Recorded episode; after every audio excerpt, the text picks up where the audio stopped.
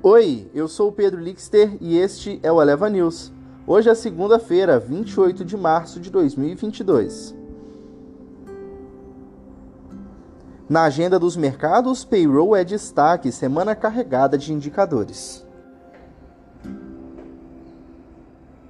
Valor econômico. A semana entre os dias 28 de março e 1 de abril, a agenda traz os esperados relatórios de emprego dos Estados Unidos. Os dados do mercado de trabalho são um fator central na política monetária do Fed, e os investidores estarão de olho nos detalhes para avaliar as chances da instituição subir os juros em 0,5 pontos percentuais em maio.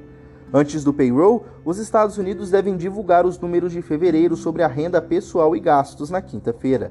O relatório contém dados de gastos de consumo pessoal, o PCE, o indicador de inflação crítico observado de perto pelo Fed. Economistas esperam que o núcleo dos índices de preços, o PCE, suba em 5,5% em sua base anual, ficando bem acima da meta da inflação de 2% do Fed. Ademais, o embrólio geopolítico envolvendo a invasão russa na Ucrânia, a posição do Ocidente às negociações que se dividem entre tentativas de uma saída diplomática e o recrudescimento das sanções continuarão sobre os holofotes do mercado financeiro, já que vem sendo determinado o avanço dos preços do petróleo e de outras commodities.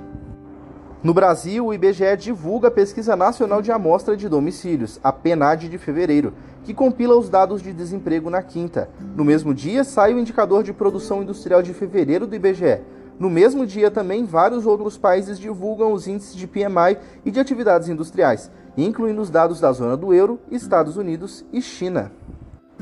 Esse foi o Eleva News. O podcast é publicado de segunda a sexta bem cedinho. Acompanhe a gente na sua plataforma de streaming favorita e não perca os nossos episódios. A produção é de Gabriel Fogliene. A locução e edição de áudio são minhas, Pedro Lixter.